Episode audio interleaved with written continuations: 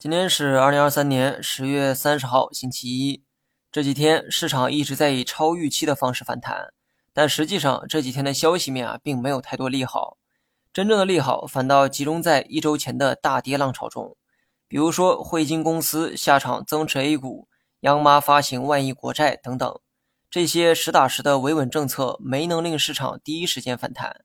于是呢，很多人调侃哈，不维稳还好，一维稳反倒跌得更多。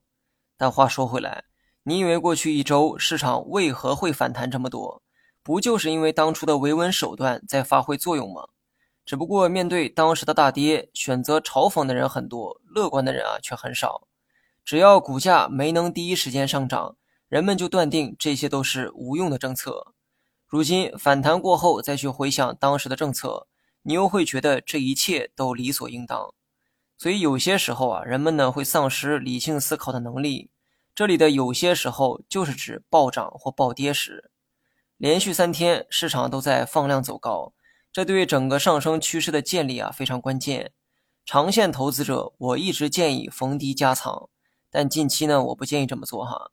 理由呢也很简单，你最不应该错失的是下跌时的机会，当初没敢买，现在去买，图的又是啥？如果你真的下定决心做长线，除了有点耐心和控制仓位的能力之外，还希望多一点勇气。如果我给不了你这个勇气，希望梁静茹可以。好了，以上全部内容，下期同一时间再见。